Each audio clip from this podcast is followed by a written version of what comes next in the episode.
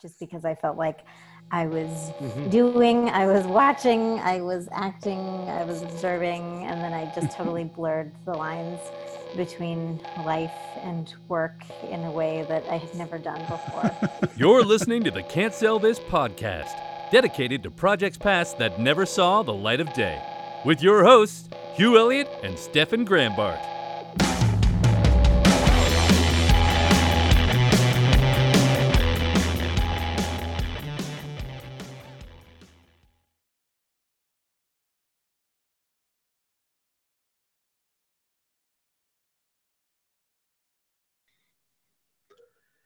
Hugh. Stefan. Boy, oh boy, it is my turn to be super excited about a call. No, it's true. I'm very it's happy true. to uh, bring in uh, a guest who goes by the name of Hannah Donegan.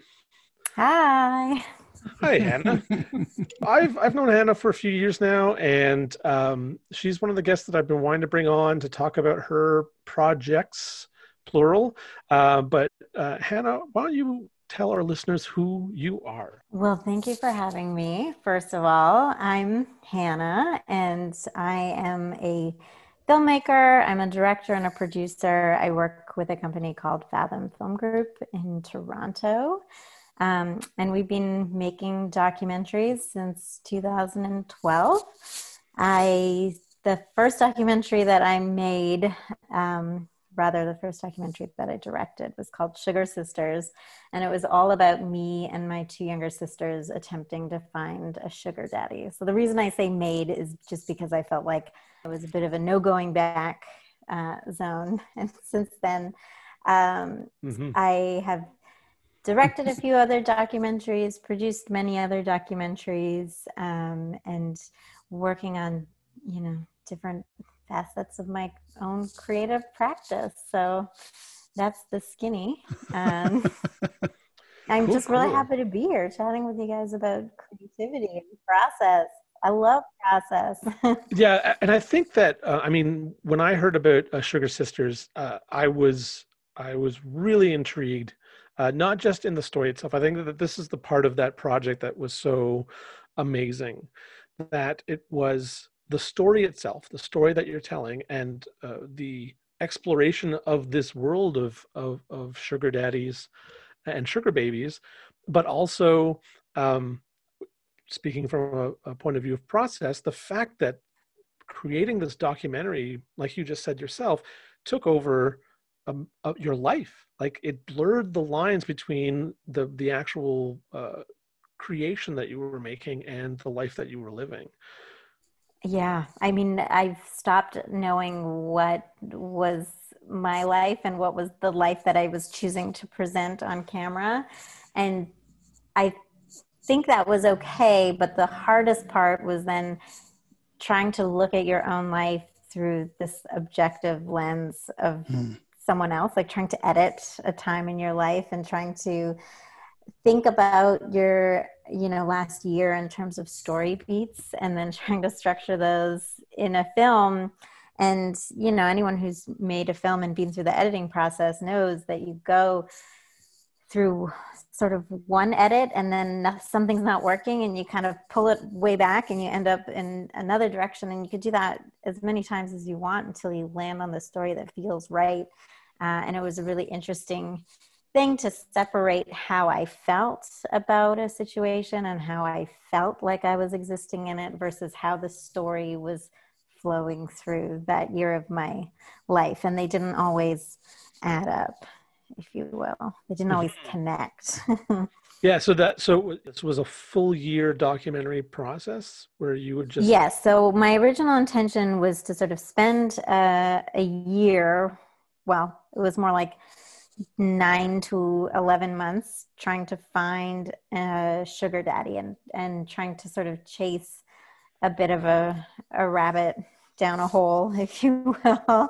Um, and it felt like a mythical thing, you know, is this something you could actually do? Is just find someone who's willing to support you and pay for your lifestyle in exchange for you know companionship and and everyone i had talked to who had done it had all of these super luxurious sounding stories. They had all these idealistic scenarios that I was like, I want that. I need this in my life. and it can it be that easy? Can is it is it as simple as doing some online dating, picking the one you you want to partner with and just letting them sort of make your life richer practically speaking, you know. uh, and when I told my sisters that I was going to do this, um, I love my sisters so much, and we're so close, and we are so alike. Uh, and they were right away like, "Oh, we got to do this too." And so the three of us just kind of like uh, went balls to the wall and tried to find a sugar daddy. And then, you know, what I uncovered is that it's surprise like a lot like building any relationship and if you were to sort of head out into the world and say, I am going to find someone that I want to be in a long term relationship with in T minus two months, and then I'm going to hit these story beats along the way, that never happens, you know? Mm-hmm. and the right. reality of the of the world that sort of sugar da- babies and sugar daddies exist in um, was you know a lot more it wasn't as easy to navigate i think is the right word it wasn't as easy to integrate myself into uh, because i think my desires for what they were offering versus my desire for what they wanted was not aligning uh, as mm. much as i hoped um, and that's to say the rational part of my brain was like i can entertain uh, someone who wants to be entertained. I can have dinners with people. I can talk to people. I love talking to people. I can, you know, be glamorous and be sexy. I can, you know, even build towards a sexual relationship with someone if that's if it makes sense for us. Like these are all practical things that I know I can do and I'm capable of. But what I was getting on the other side was people who didn't ask me any questions, people who didn't really care about who I was and who I am, people who had a lot of needs, but they didn't have um, any time or effort or energy or even desire to put in the work that needs to be put in to actually build a relationship. Right. Which is the why reciprocity, right? Yeah. The reciprocity of a relationship. They're not interested in that because they're sort of paying for it, right? Like is that exactly? How... So they they are paying for it instead of putting in the work for it. And I remember when I kind of realized that I was I was not going to find someone that I like because I like people who ask me, me questions as much as right. I ask them questions. Um, and yeah, the sort of then having to like reimagine how I'm going to put together a film and how I'm going to sort of keep exploring this world in a way knowing that there's there's yeah, I guess I also found out through the process that I don't like money and, and stuff as much as I thought I did because I thought it was totally worthwhile. And then I was like, oh no, no I like my you want time. that realization. You should start a podcast. Uh, I mean, I work in documentary film. Yeah, so you probably know. Not the industry for money lovers. Yeah. what was the, uh, you know, your the expectation? So, so what is it sort of like the myth of the the sugar daddy sugar baby relationship that you sort of saw before you got into this project uh, and that you thought would be the story that you would be then telling? Like what was it that your friends were telling you or that the people were telling you about these like you said these lifestyles that they were able to have and this sort of like lavishness of, and and richness of their lives? Well i heard lots of great stories. I remember one story that I just thought was the perfect scenario for me. It was someone who um, she'd had many sugar daddies, and there was one person who um, I, they were a journalist of some sort or a critic, and their job was to watch a lot of TV and movies. And they didn't want to have a sexual relationship with someone. I think that they might have uh, I don't exactly, I mean, I don't know. I could speculate till the cows come home, but they, all they wanted was someone to watch all of the content that they had to watch all day long with them. They wanted, they wanted to have companionship and they were not looking for anything sexual. They just wanted to sit on the couch and cuddle and watch TV. And she made 500 bucks a day doing that with him for just a couple hours, you know? And he, she thought he was so nice and he would tell her, you know, all these nice things about herself. And they would have this sort of very sweet relationship. And he paid for it, you know? And I thought that that was just to me the most perfect ideal but i had heard tons of stories like this of people who they just want dinner dates and they just want this and they just want that so you don't have to commit to this idea of sleeping with someone um, in order to get paid within this sort of like subset of the sex world sex work world um, eh, like i just didn't think that i had the balls to sort of like meet up with someone and sleep with them and get paid for that i i I felt like if we could have these fancy dinner dates and, you know, they would just fly me to somewhere in the Caribbean and then we would hang out on their yacht for a week and then, you know, I would just feel so much better about my life. Uh, and you know all of those are stories that i had heard from people. And even yeah. like one of my sisters in the film while we were shooting she she started dating this guy who was a screenwriter. And she went on this date with him when she sort of understood when everything clicked for her. But she always felt like she didn't understand their relationship. He would just want her to come to dinner with her. And then he they would just have this weird dinner. And and then it was over. And and she felt like he didn't want to see her anymore and they had to part ways and she she didn't think that they had very good conversations and so she didn't she didn't really get why they were um, meeting up. And then they were at this dinner in yorkville somewhere so a fancy restaurant in a fancy neighborhood and they were sitting there and two people came in and he got up from the table and went over and talked to them and he introduced my sister to them and he he turned into such a chatty guy and he was pitching his mm. film at them that he'd written and she got eventually that they were probably producers or, or directors someone that she you know he wanted them to make his film and she right. was just there to facilitate this very specific moment between him and and whoever he was trying to do business with and that was that and he never saw her again he, wow. he had what he needed from her um and I was like, that's not really that bad. She got paid, I think, a hundred bucks each time they met up, and it was just dinner you know, she didn't have a job at the time. So for her, that was pretty good. So you have these stories. There is this um, there is this sort of lifestyle that you can have. But you did mention something uh, earlier where you said um, you thought that you would want to have some of these things, and then when you went through the process, you realized that um, you valued your time more.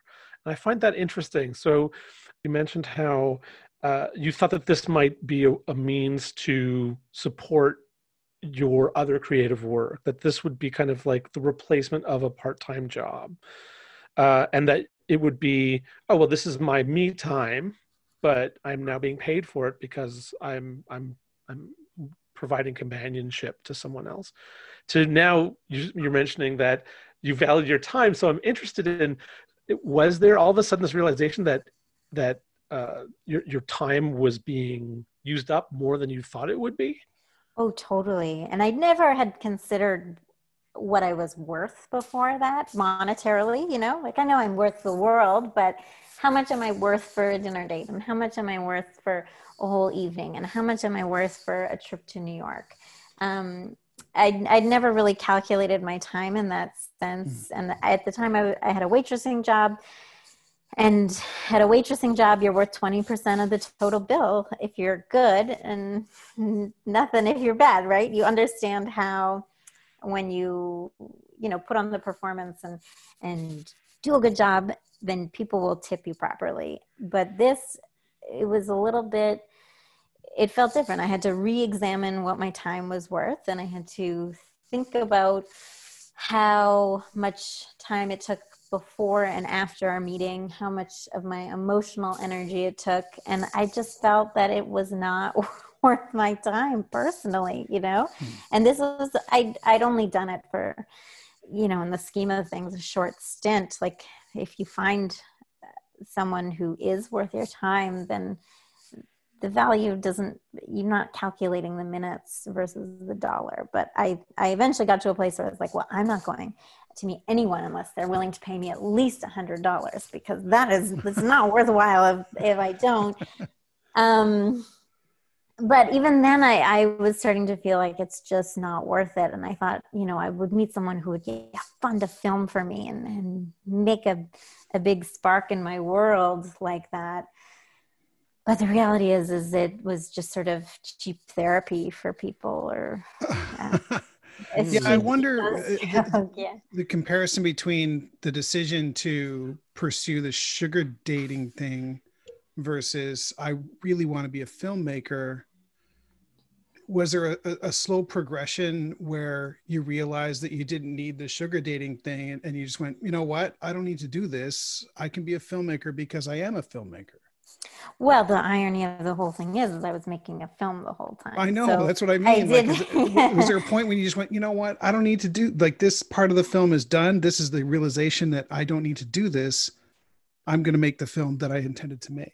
You know. Well, sort of. It kind of got to a point. I kept sticking with it because I was trying to make this film. So it was thinking you would you know, hit those story notes, those beats. Yeah, and thinking I would get something big. I kept thinking I would be able to like really get as deep as I was hoping to get. Mm. And I did. I mean, I, I, the relationship that is sort of in the film for the most part, for the, the biggest relationship in the film was someone that I met in New York. And he was a really nice person. And, and I was happy with the time that we spent together.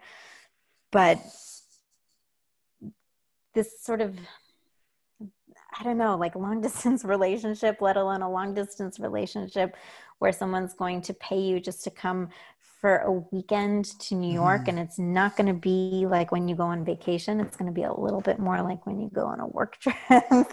right. It just, that, yeah, I just felt like this is a dead end road for me. And it's a time sucker and it's an emotion sucker. And I know what I want out of this. So, there was a point in the filmmaking process where I could feel the shift inside of me for sure, where I was not, I wasn't pulling at, at threads hoping that I, there was a sugar daddy on the other line. I was pulling at threads trying to figure out how to get a good film out of this. Yeah, um, yeah. And that's, when, that's what I was wondering. Yeah.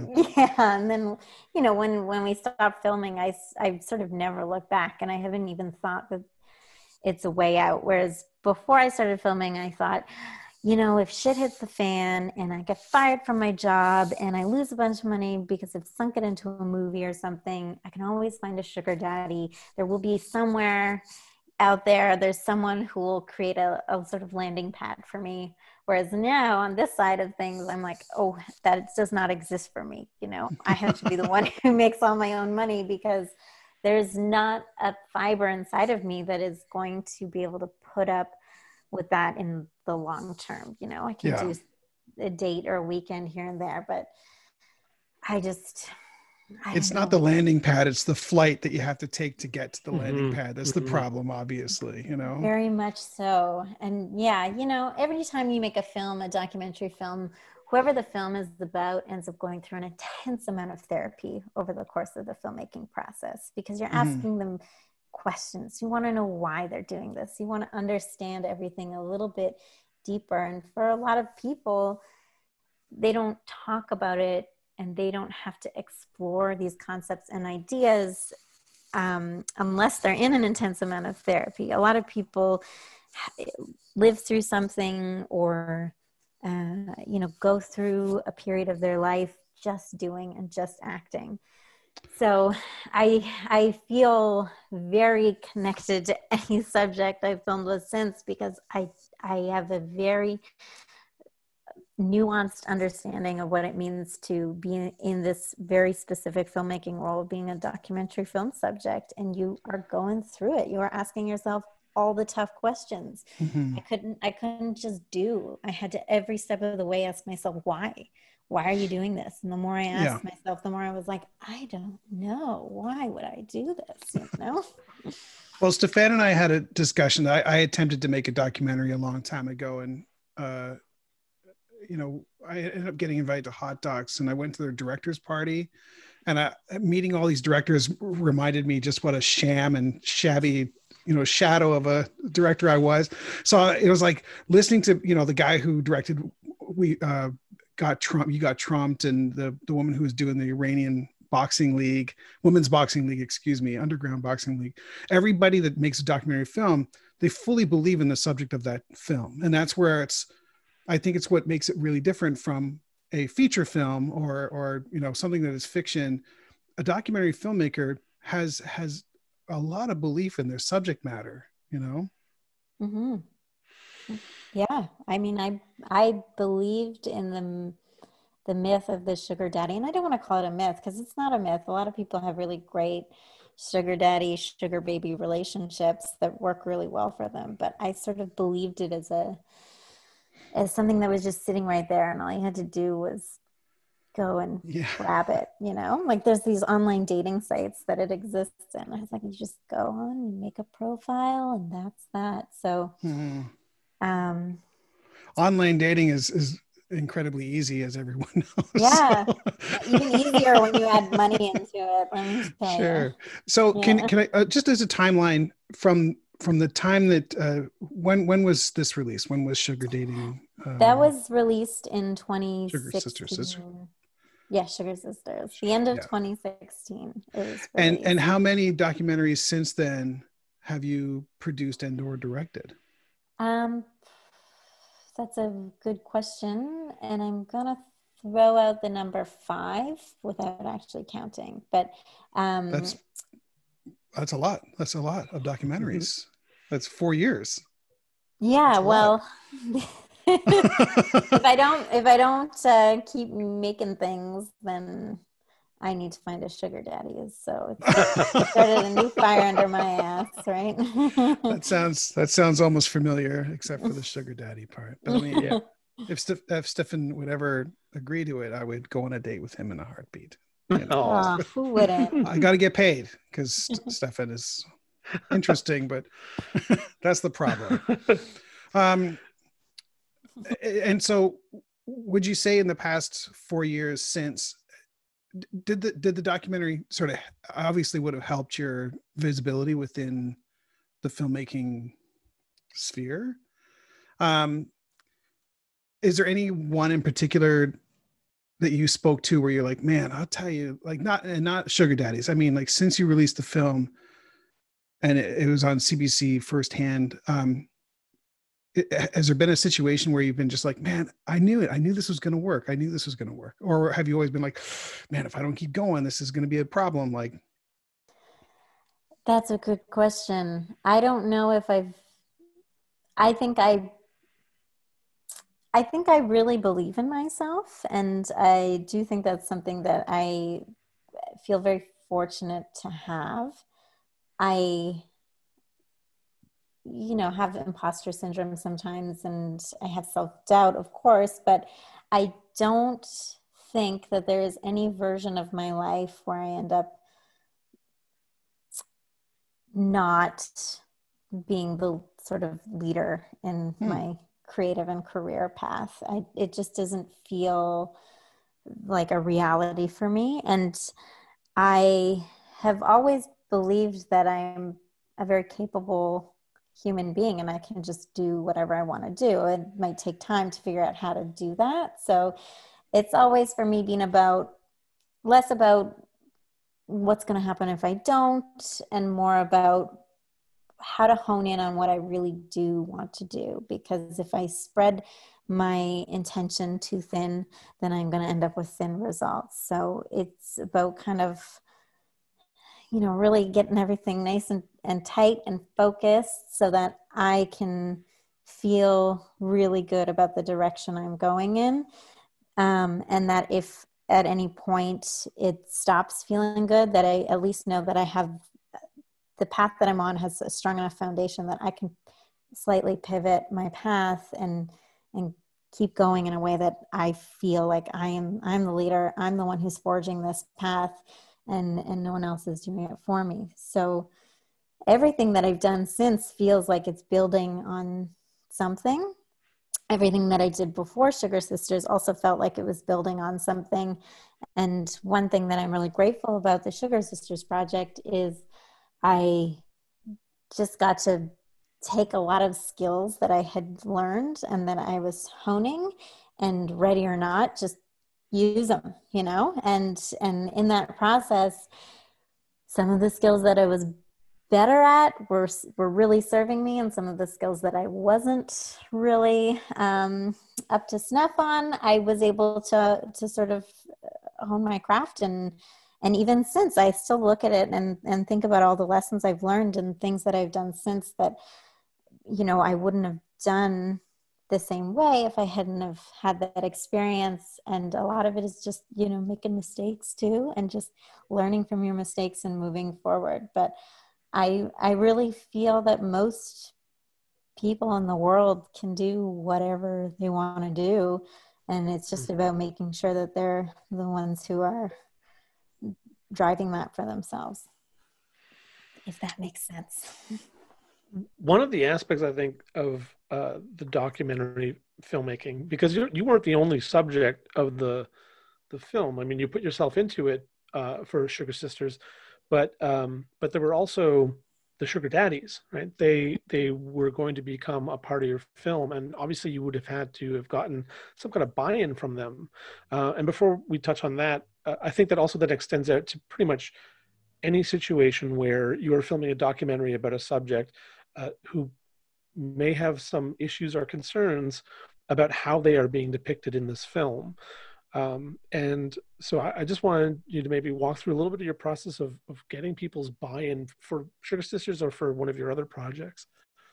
Yeah, I mean, Sugar Sisters was really hard because it's such a secret and intimate relationship. Mm-hmm. I mean, by definition, it's almost supposed to be a, a secret. You know, no one walks into a restaurant and says, "This is my sugar date," you know, they, yeah. would say my date.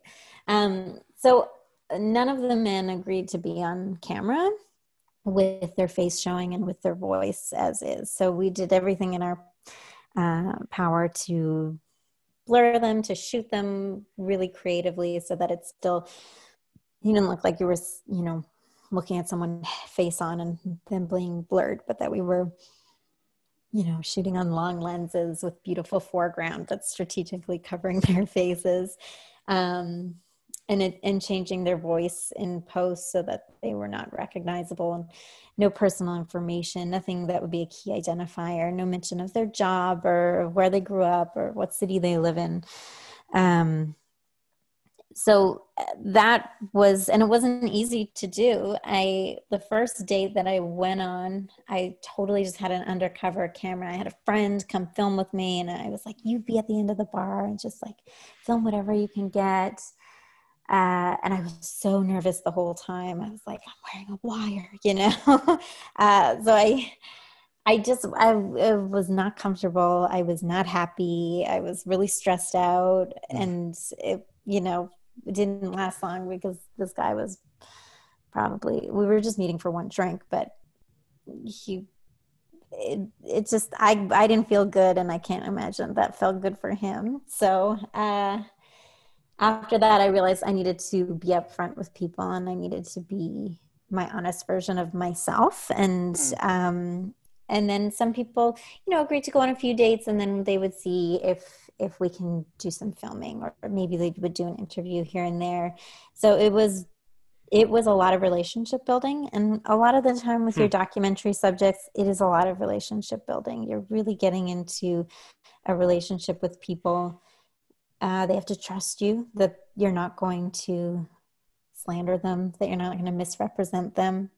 Um, if someone is giving you their story that's even more trust and honor yeah. that sort of the asking of you and that you have to provide to them. Because our stories are so valuable to us you know? There's few things that we have. When you take away everything we all still have our story. So when someone is is given the opportunity to tell that story you want to make sure that you're the right person.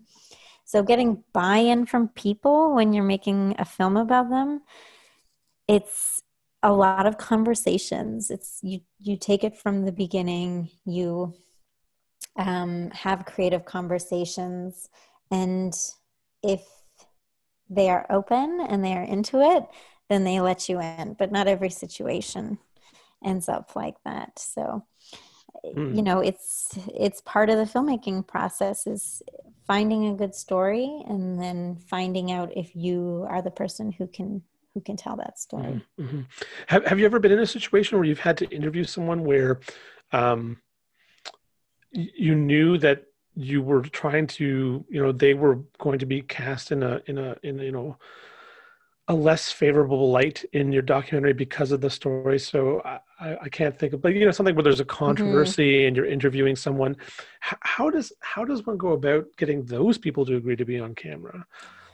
Well, if you, I, I mean, I don't like to ever sort of show I mean, you're always going to show bias as a filmmaker no matter what, but I try mm-hmm. not to um, poke fun at anybody. And there are people who have very controversial views, and there are people who are not going to be aligned with the theme of the film.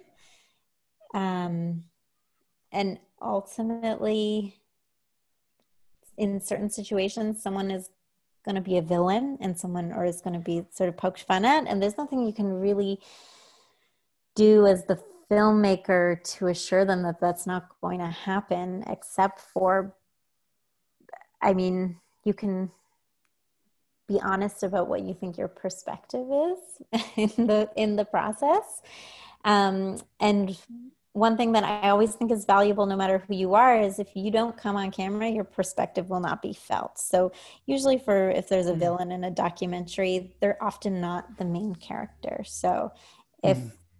if there's a situation where you're talking about a very sensitive subject matter and if you only have that one perspective the other side isn't going to be felt. So you know they'll still mm-hmm. be that version of them will still probably be the villain. We'll have this sort of vision of a bad guy. Yeah like a um, nebulous sort of concept of the person rather yeah. than yeah. okay. And it depends like for every documentary it truly depends on what we're talking about.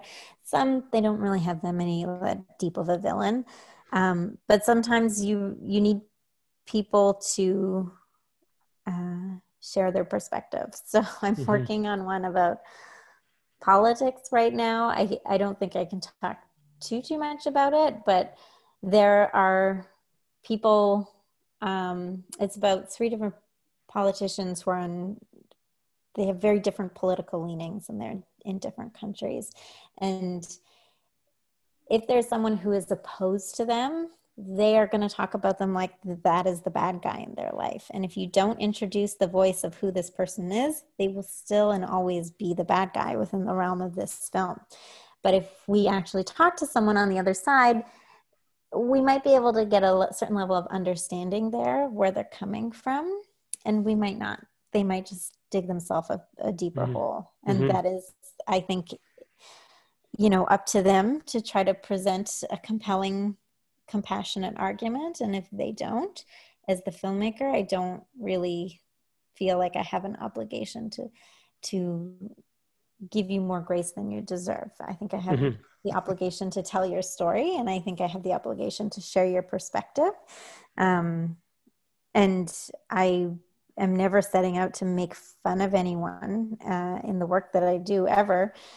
So, you know, if you don't speak yeah. up, like no one's going to speak up for you. So, yeah, and I think I, I guess that sort of approach of um, being very neutral and letting letting the the person you know tell their own story and then following up questions and seeing you know like you said if they if they either present their views in a way that might make sense or if they dig themselves a deeper hole. I just think back to um, a project that I worked on and got to review a lot of, of the interview footage.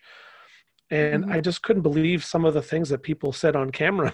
Mm-hmm. like I, I, was, I was amazed. I was like, I don't even know how they got them in the room to talk, let alone got them to say those things. But I guess, uh, it, you know, if you give someone the opportunity, the soapbox to tell their story, they'll tell it. And if they believe they're right, and you believe as an audience member that they're wrong, then yeah. Um, so yeah, I mean, every a lot of people believe that they're right, no matter what hmm. their opinion is. So, I mean, we have there's a big election tomorrow, I think, and we'll find out. Yeah, so uh, maybe, maybe something going on. I heard something on the Wait, news. Yeah, an election. yeah, where? That's strange. For our listeners, just uh, just so you know, we are recording this on the second of November, 2020. So very exciting. Yeah, very exciting. Yeah, where there's a definitive, there is no definitive villain.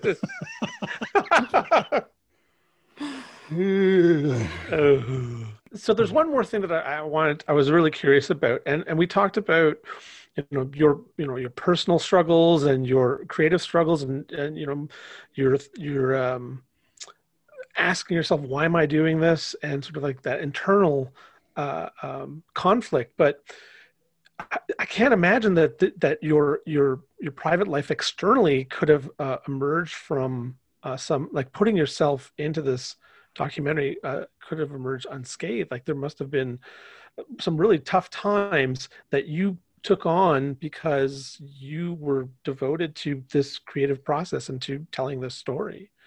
Yes. I mean, I made my sister, well, I didn't make my sisters be in the film. They definitely jumped at the opportunity, but then I made my partner be in the film, Jocelyn, and then I made my mom be in the film. And I tried so hard to make my dad in the film, but he flat out refused. He uh, he's I grew up in a very Catholic family, so my dad was like, an Irish Catholic too, so it's mm. very rule based, um, and he was just like, hell no. Uh, so it was making this film. I I knew that I was gonna have to open up the very like intimate part of my life to the filmmaking process, and also just open up, you know, my mom to a part of my life that I was like, she does not, she does not, she would be much happier just not knowing, you know? um, and yeah, and my partner was like, okay to be on camera, but I also had to, you know, back to sort of storytelling. I was like, can, can you be, um, frustrated on camera today at all. And she was like, mm, I don't know if I can do that. So I would try to film creatively to help express some emotions I was trying to express, get some footage. And um, thankfully, you know, my mom loves me still. And thankfully, like, I love my mm-hmm. sisters more than ever. I love them so freaking much. And, um, my partner and I have been together for almost 10 years now, so we're we're not going anywhere at this point. nice. Um, and then and then after making the film, it went out on CBC and so I had people across Canada talking about me on the internet, which was a really weird experience. And um, at the time, we were, you know, CBC's most, CBC Doc's most social media about film. I know that's mm-hmm. not the technical word for it. I like um, it. I think we should social yeah, media. Put it in one of your one of your most shared, most shared. Well, shared and commented, and it mm. ended up hotly debated. CBC Docs was like, "Wow, our socials blowing up," and I was just reading every little thing. No, oh my god. I know, and I know that they say don't read it, but yeah, don't read the comments. Knowing man. it's there, I could not yeah. help myself. Um, and so I just had a lot of people, a lot of CBC viewers from all across the country debating my life and my value and my worth and my wow my annoying and she got Toronto her sisters accent. involved what kind of person does that you know that sort of thing yeah like, no they totally I, wanted to do it sure sure you know oh yeah and just you know uh, a lot of people thought that we just didn't seem desperate enough and that felt like you know a really great oh. starting point for a conversation about you know what do you like people have this narrative in their mind about anyone who not that we were really engaging in any form of sex work, but that's sort of where the debate stems from. Mm-hmm. You know that you have to be desperate to engage in something like mm-hmm. that. Right, right. There's no agency. Right? That there's about, absolutely no yeah. agency, and then a lot of people on the other side too were. Um, accusing us of taking advantage of all of these men. And I was like, oh, come on. You think that they're just these innocent men who are being roped into paying women for dates? Um, so it was it was just a sort of bizarro time and uh, it was it was so I, there's no real word for it. I, I have never been able to put it into words, but there it was a mixture of like darkness and anger and vulnerability and same time like building myself a harder shell sort of all wrapped up into one and then there were a lot of people who were coming uh, to our defense and having these really engaging conversations and who were um, talking about sex work and talking about agency and, and talking about the film that I really appreciated. And, um, you know, at the, the first few weeks after the film aired, those were obviously not the voices I could hear when I read all of that stuff online, but in hindsight, they're, they're the voices that I hear the mm. most. So. Hmm. Yeah, it, it makes me think about something you mentioned earlier about um, sort of like the waitress and uh, you know like you you you have a performance that you make when you're when you're waiting on tables or or working as a bartender let's say in a bar. Uh, and i mean we could go to a restaurant we could do self-serve. There could be a kiosk machine that we get our food from when we sit down but the the role of uh, of it's a service role the server right? Like they mm-hmm. they're not they're not just there to bring you your food. They're also there to to to essentially be a bit of a friend, even if it's just for an hour. You know, they're your server, and they usually come in and they tell you their first name, and uh, and I mean, if we're being honest, we we tip well when that serve that aspect of the serv- service, the companionship part, is good. Mm-hmm. You know, if someone came up and gave you a really good meal, but they did it with terrible attitude, you'd be like, they are a terrible server. so uh, it's it's just strange to me that um, that there's this mindset that payment for companionship isn't whoa we don't we don't do that. But but we everyone does it. Everyone does it every time they go to a restaurant but they justify it because well they have to bring me my food. And it's like well it, you could probably go get it from the kitchen yourself really honestly. I mean yeah. now now you're just saying that they're they're a, a paid servant. Yeah. I mean service is an interesting industry and i always i was I was a theater kid. Um, and I felt like every service job I ever got, the thing that made me good at my job was having grown up in theater and having been a trained actor and, and knowing how to perform and working as a server is a really fucking hard job. Like you're on your feet for, you know, eight to 10 hours, you're running around, you always break a sweat. And the whole time you're doing these very strategic math games in your head. You're it's like one big puzzle. You're trying to get everything out in the right order. You have to memorize a bunch of stuff. You have to be able to carry a bunch of things at the same time. And the whole time while you're doing all of this very stressful uh, duties, you have to do it with a smile and you have to be able to mm-hmm. joke with people and you have to be able to connect with people.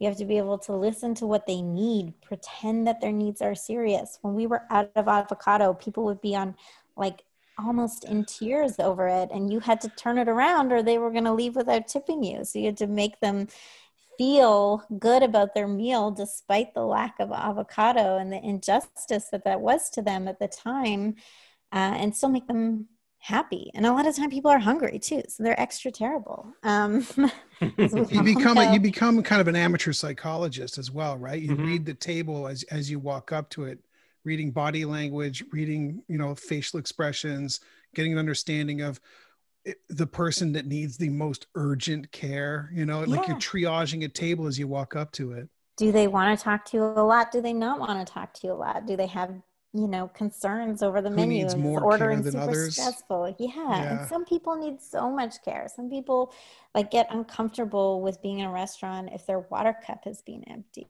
you know like it mm-hmm. always needs to be full like they like water doesn't exist unless it's on my table so I felt like, you know, the role of sugar dating and sometimes even just the role of the filmmaker is you have to play a part and you have to assess the situation for what it is and figure out what your role is in this scenario so that you can get the most positive outcome for you and in service it's a good tip in sugar mm-hmm. dating it's an allowance in yeah. filmmaking it's you know subjects who are comfortable and who want to open up to you mm-hmm. and a lot of the time the reward on the other side when you're filmmaking too is that you get to build a really great relationship with your subjects you know you're here for them mm-hmm. you're here to hear their story.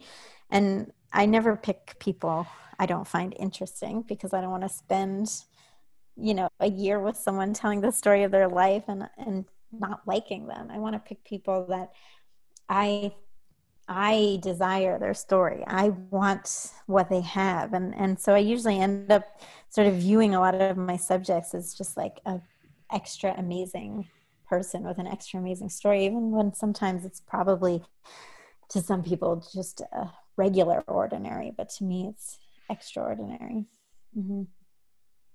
That sounds familiar. Inviting people to podcasts. I always, I always wonder, like, like to us, like the people we invite are, are people that we we always want to hear from. Like whether or not that's Steph- Stefan's invite or my invite.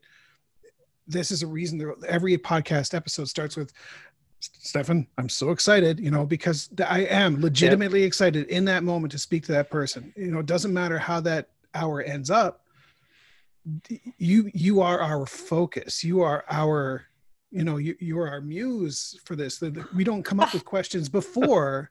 You know what i mean? Like we like I, I think of all these things now i want to ask.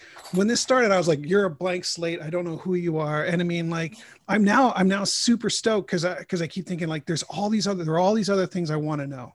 And it's I, I just i love the idea that having spent time in the service industry that has that has set you off in such in such a good place when it comes to creating film because of all the things you had to do on the fly you know and while remaining outside of it like with it, like not putting yourself into it going that bitch talk to me about you know guacamole avocados or what you know what i mean like you you take yourself out of it and you go I'm so sorry. I, I, I know, I know, I know, I know, I know what you mean. You know what I mean? At, at the end of the day, you're like, I don't give a shit about avocado right now, you know? Yes, but you have to make sure that they believe mm. that you I do, know. you know?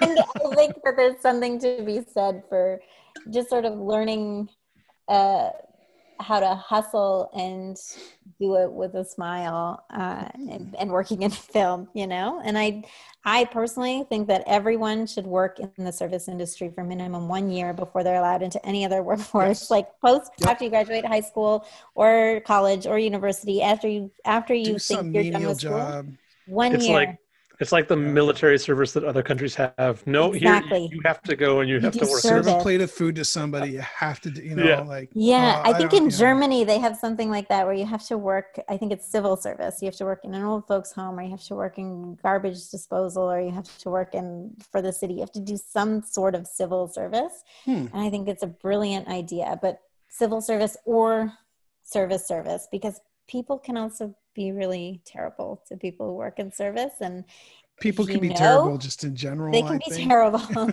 but if you if you know if you can at least walk a year in a, in the shoes of someone in service i think everyone would be a little I, I have a question about fathom film if i, yeah. if I fathom film fathom films fathom film Sorry, I'm looking at Fathom Film Group, but Fathom, Fathom Film Group. Okay. Fathom. Sometimes we're just Fathom. I hardly know. I can barely plumb the depths. Um, so as part of that group, I, I like when I'm looking at the the team the team page, for instance, you talk about you know having been part of successful crowdfunding campaigns, and you speak about crowdfunding campaigns specifically about the defector, which was you're not a co-worker but a peer within the Fathom Film Group named Ann Shin. That's her film, right? Mm-hmm. So you you as a group work together to help each other do your projects. It's not like you're independent makers that are under some umbrella. Like, am I understanding that correct? Lee? We work together almost like a production company. So we'll put our energy into each other's projects and we will develop multiple projects at the same time. And hmm. anyone mm. on our team can bring a project to the table. And we do these fun creative pitch sessions where everyone just has to pitch whatever. Right. And usually we try to come with five pitches each and many sessions nothing comes of any of them but every once in a while we have this session where that's a really amazing idea and we put in the work and the effort and the energy to develop it. Um, and then we get something really cool on the other side. And yeah. sometimes people come to us with a project outside of the company that they've been working on for the last four years five years and they need to they need to make it. They actually need to stop filming and filming and filming and see if they have a film together. And so we mm. will work to help raise the money to actually get their film into edit and get their film made.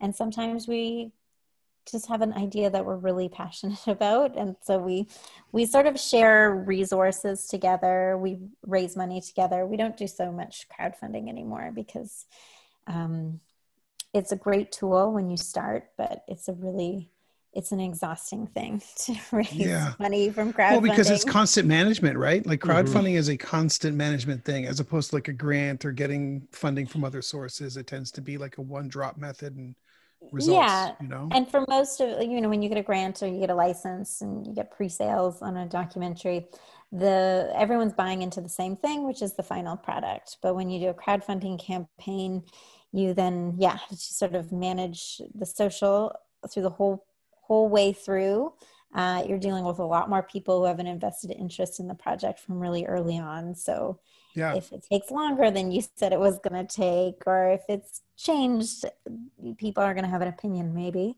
And then you also have all of these prizes to give them which is not the film. So i remember the first one we ever did i think we raised $20000 which was amazing. But we probably spent eight or nine thousand dollars just on making the prizes and then mailing them out. Right. And I was like, oh, this is not how we should do it. Yeah. you know, and the time the time managing it notwithstanding, right? Like oh, eight oh, or yeah, nine thousand just on stuff, but a full time job for probably like six months. Yeah. Yeah.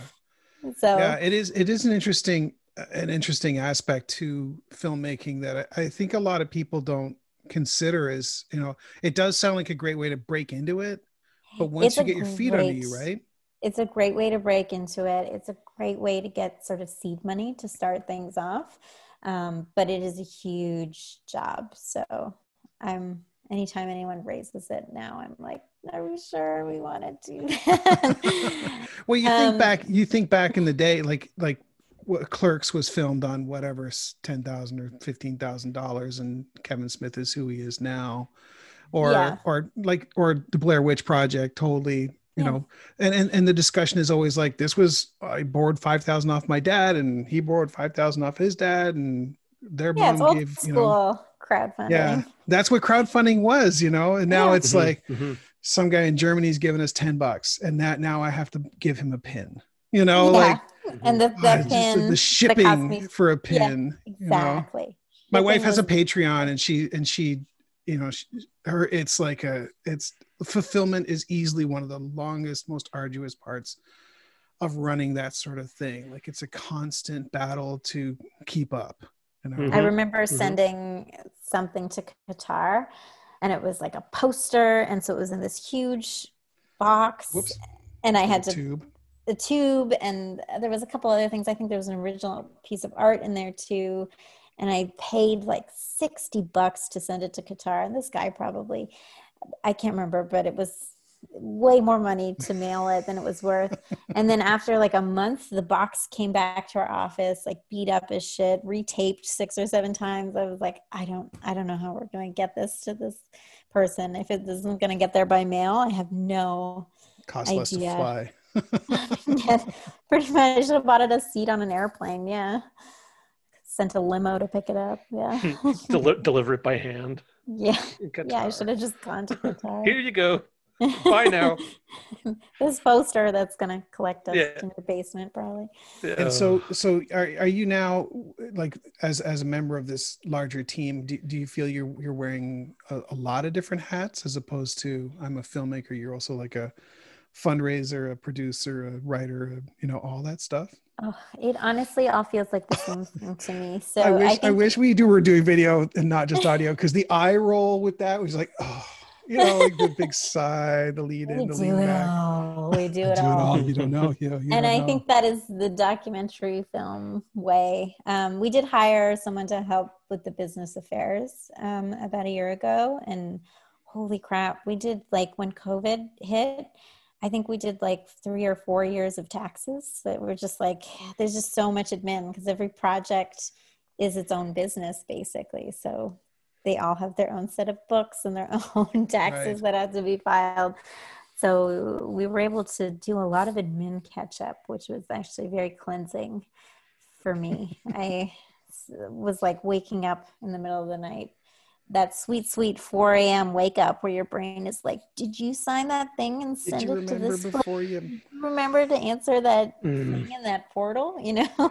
Um, so Yeah, there's there's two versions of that. There's the the panicked version where you you're pretty sure you forgot, and then there's the I'm prepared to do everything now because I'm wide awake and I have an extra. open your yeah.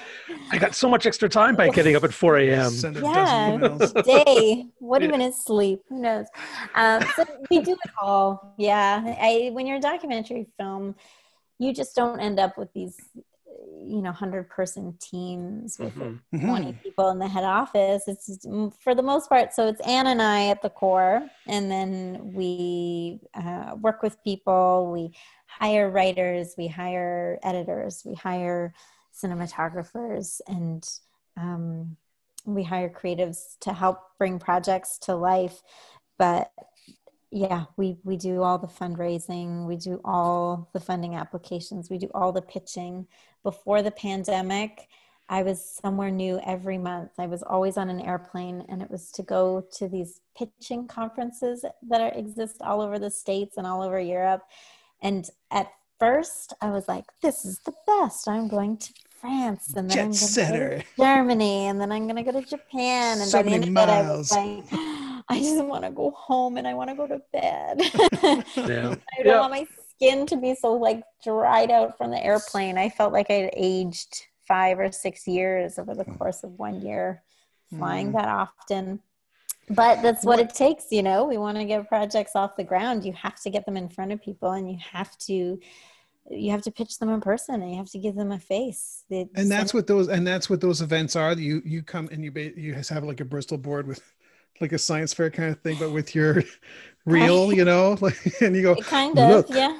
It's a lot of what i need funded dating. Yeah, a lot of speed dating. so you come, you've got all these packages, and you they sit down and these.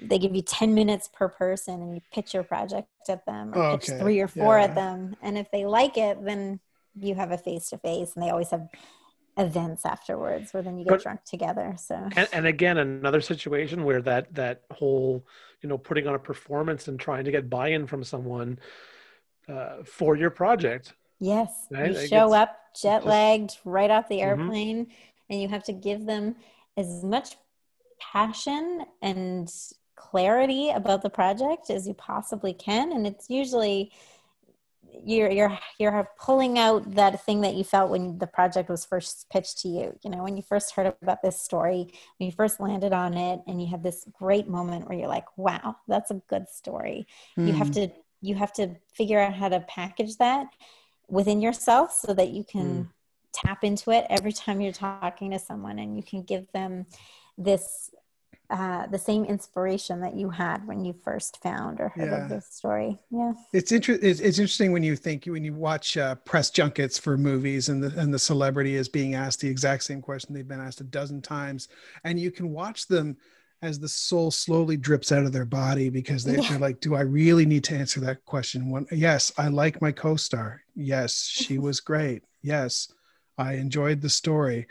Uh, how did i get the script? It was delivered to me by my agent you know like and there's this there's this whole thing where they're actors and they they tend to react in a way that is you know although dead-eyed they can they can have this enthusiasm and, and that must be sort of the same thing for the filmmaker just trying to sell it. Like all you want to do is go look i'm so tired. Could you just could you just just look at the thing i don't want to talk about it anymore here's here's a video of me being excited about it eight months ago that person is super stoked you know like yeah not, I instead mean, of like oh, it's what separates the the good projects from the bad though is when Mm. after the the 60th time you're pitching it, you still you still feel the pang as it comes out of your mouth. You're still like, oh, it's a good story, you know? Yeah. So you want to share it, like it, you Mm-hmm. you need it to be shared, right? Like Yeah. that is the but I am like, oh come on, just cut a check is usually Mhm. less like trust me, trust me, you want to give me your money. But but how much of it how much of it is actually also selling yourself like i mean um uh, you know in my experience with projects it you know there's definitely the majority of of the pitch is about is this a good project but part of it is also are these the people that can make that project happen so should we fund them to make this project and also do we want to work with these people You yes. so when you go when you go and you pitch something to someone you're pitching yourself as much as you are the project Always, yeah. You, I mean, you are your reputation in a lot of ways Mm-hmm. too. So, uh, yeah, you do have to sell who you are, and and a lot of the time that gets sold within the pitch, you know, as you're pitching it. But we're lucky that we've had a lot of work and we've gotten a lot of projects off the ground, and we've gotten a lot of projects in film festivals, and so we can sort of um, present our laurels, if you will, and uh, sell ourselves a little bit that way. But you know, we're a small company and we're growing with every project that we get off the ground, and and we think a lot about what types of projects we want to make. Um, I think I was saying something like this earlier, but really deciding where where our energy needs to be focused so that we're making the things that we want to make so that at the end of the day when we are pitching or trying to sell uh, one of our films to someone that we know everything on our slate is is building towards this film. And then everything when you put that into the sort of into the bank as well everything is building towards the next one. And so that we are uh, continuously on a path that we are forging and we're not just grasping at random films from every which direction but we're making things that feel like they're of our voice and that they're the type of stuff that we want to make and that it it mm. does have our heart in it no matter how many times we have to pitch it you and, and, and I mean there is a difference between Hannah Donegan, aspiring filmmaker, and Hannah Donegan, multi award winning filmmaker. a little difference yeah i didn't Little- quite catch tiny- it but yeah yeah I said multi award winning. I just assume we have all the awards yeah no all the Um, awards. all the awards you The name it shelves are lined. yeah. but there Uh, are there are great programs if you, if you want to be an if you are an aspiring filmmaker there are a lot of great programs for first time filmmakers. And it's a you know that's sort of how you start the path right? You get on this path and you start forging it your own way. And it's usually through some of these programs. So building on whatever it is you're doing and, and making sure you feel good about all the projects that you're working on and all the mm-hmm. films you want to make and all of the creative endeavors you want to pour everything into. Well, this is a full circle full circle moment. Then, when you decided Yeah. you were going to make the, you're like, I'm going to do this about sugar dating. I'm going to make this film. You know, where did you initially? Did you just start and then start looking for where you would shop it around, or had you did you shop the idea first, and then and then start making the, the film? We shopped the idea. So we pitched it at CBC and they said, that sounds interesting. And what we did after that was we put together a, like we filmed a little five minute thing that was sort Mm. of the entire concept distilled into five minutes. And um, we wrote up a treatment package, uh, which was sort of a vision of how the film would be and all of the, you know, our approach to making the film and what some of the storylines that we were going to follow or what our intention was going to be to follow some of the storylines. Uh, and then we pitched that sort of more fulsome package at them once we knew that they were already had they said no that's not for us we would not have put that work into it but when when they say oh yeah that sounds interesting that's usually uh, just sort of like a crack in the door where you then do all the work that you can to actually get the door open Mhm. um, and and they uh, they then gave us a commission for the film so we we got that commission and we started filming pretty much right away and I think we got the commission November 2015, and the film was on TV October 2016. So I, I mm. did not have a a lot of time to make it happen, but I am pretty proud of what we did make happen in that time. And that initial meeting you had with the CBC, was that through an in that you had with someone, or was that like a generalized application you made? That was through someone that we knew. Um, someone had just gotten a job at CBC and they mm. were a producer, and Ann knew them uh, from okay. the industry. They were a documentary producer, and and um, the Defector came out in 2013, and then in 2014 we started working on a film called My Enemy, My Brother, and it was a short 20 minute film, and that was released in 2015. Um, and it did really well. It was bought okay. by the New York Times OpDocs, and we got an Emmy nomination for it, and it was on the Oscar shortlist. So we had a bit of sail in our wind, sure. and in sure. our wind. Is that even an expression? Sail under our wing, sure, wind under our sail. there you go. Seven seven um, bottles of nine to 12 eight, seven. Yeah. Horse so, and water.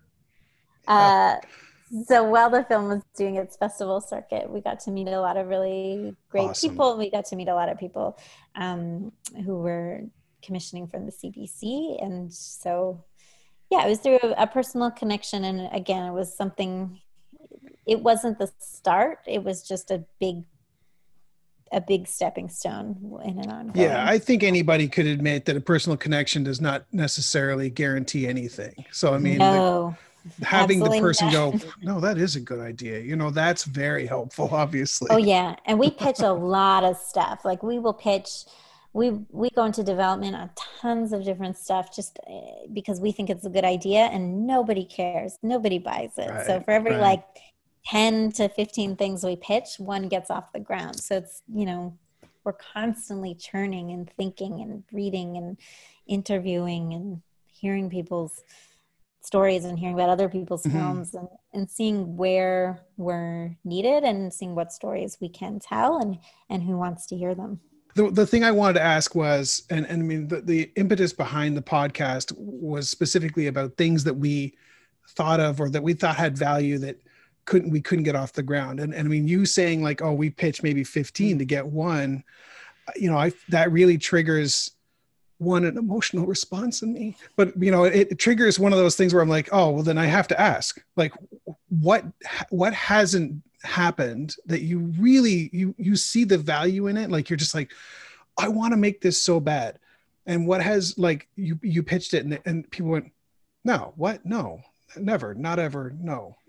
Like has there ever been has there been any of those that you have been super passionate about but just no one else can react nobody else reacts in the same way that's a good question i i mean there's tons of of stuff that we pitch that just doesn't it doesn't fly for whatever reason.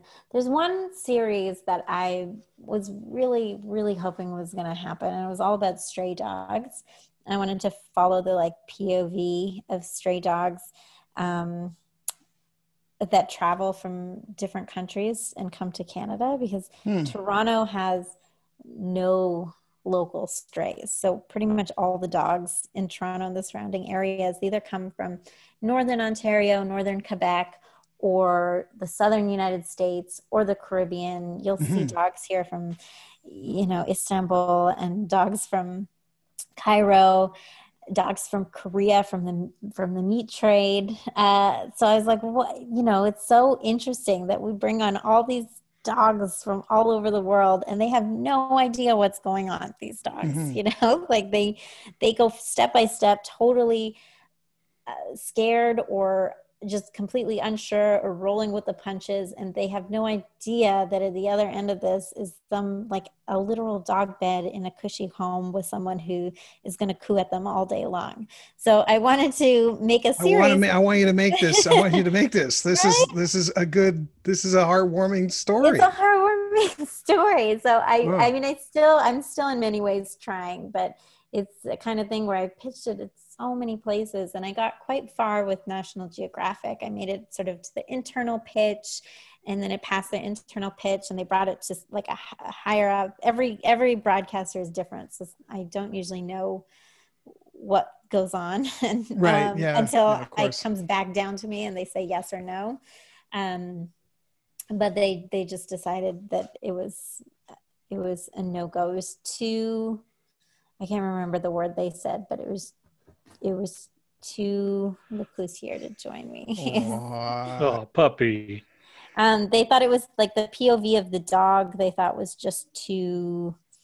They wanted something for like daytime TV. Mm-hmm. I, I, can't remember the word that mm. they used, but so I, it, it shifted the focus to the people adopting the people fostering? I did try to like, shift the focus to someone. I had enough. someone who was sort of she had a place in down in Costa Rica, and she was sort of actively going mm. out, and people would call her, and she would go get a dog with a broken leg, or she would go help someone.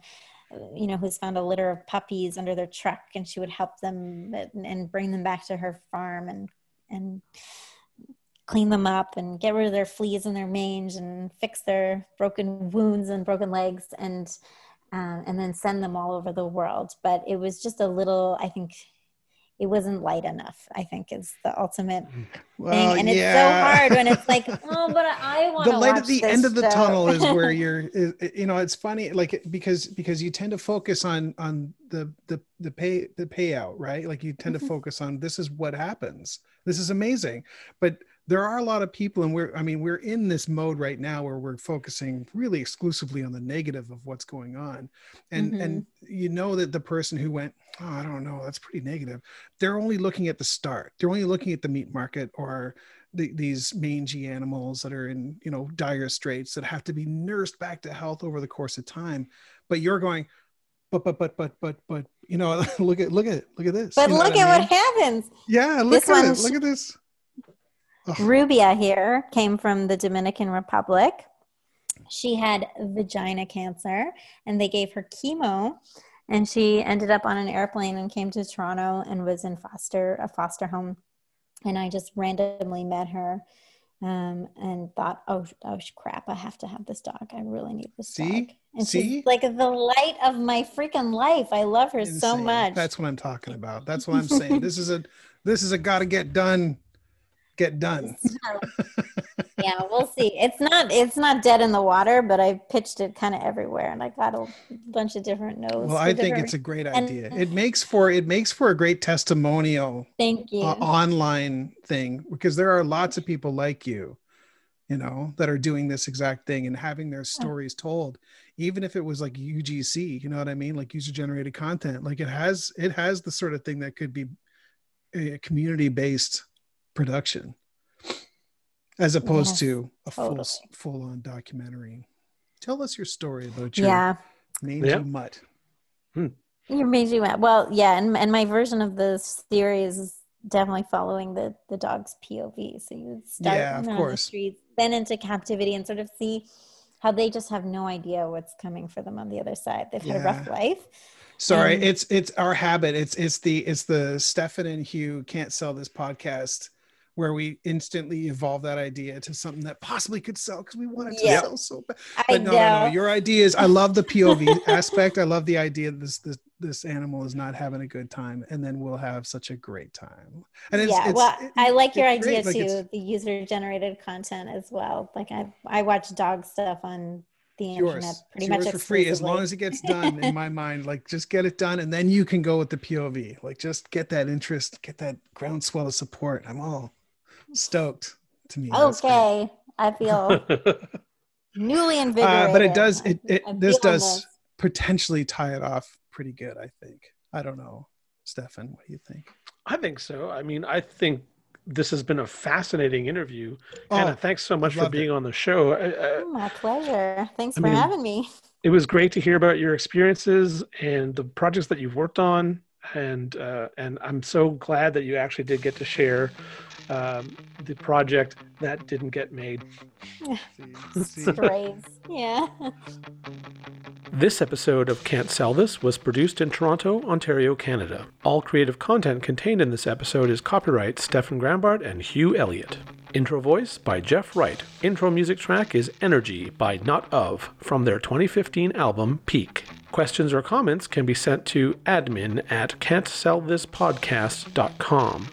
Any other information can be found at can'tsellthispodcast.com.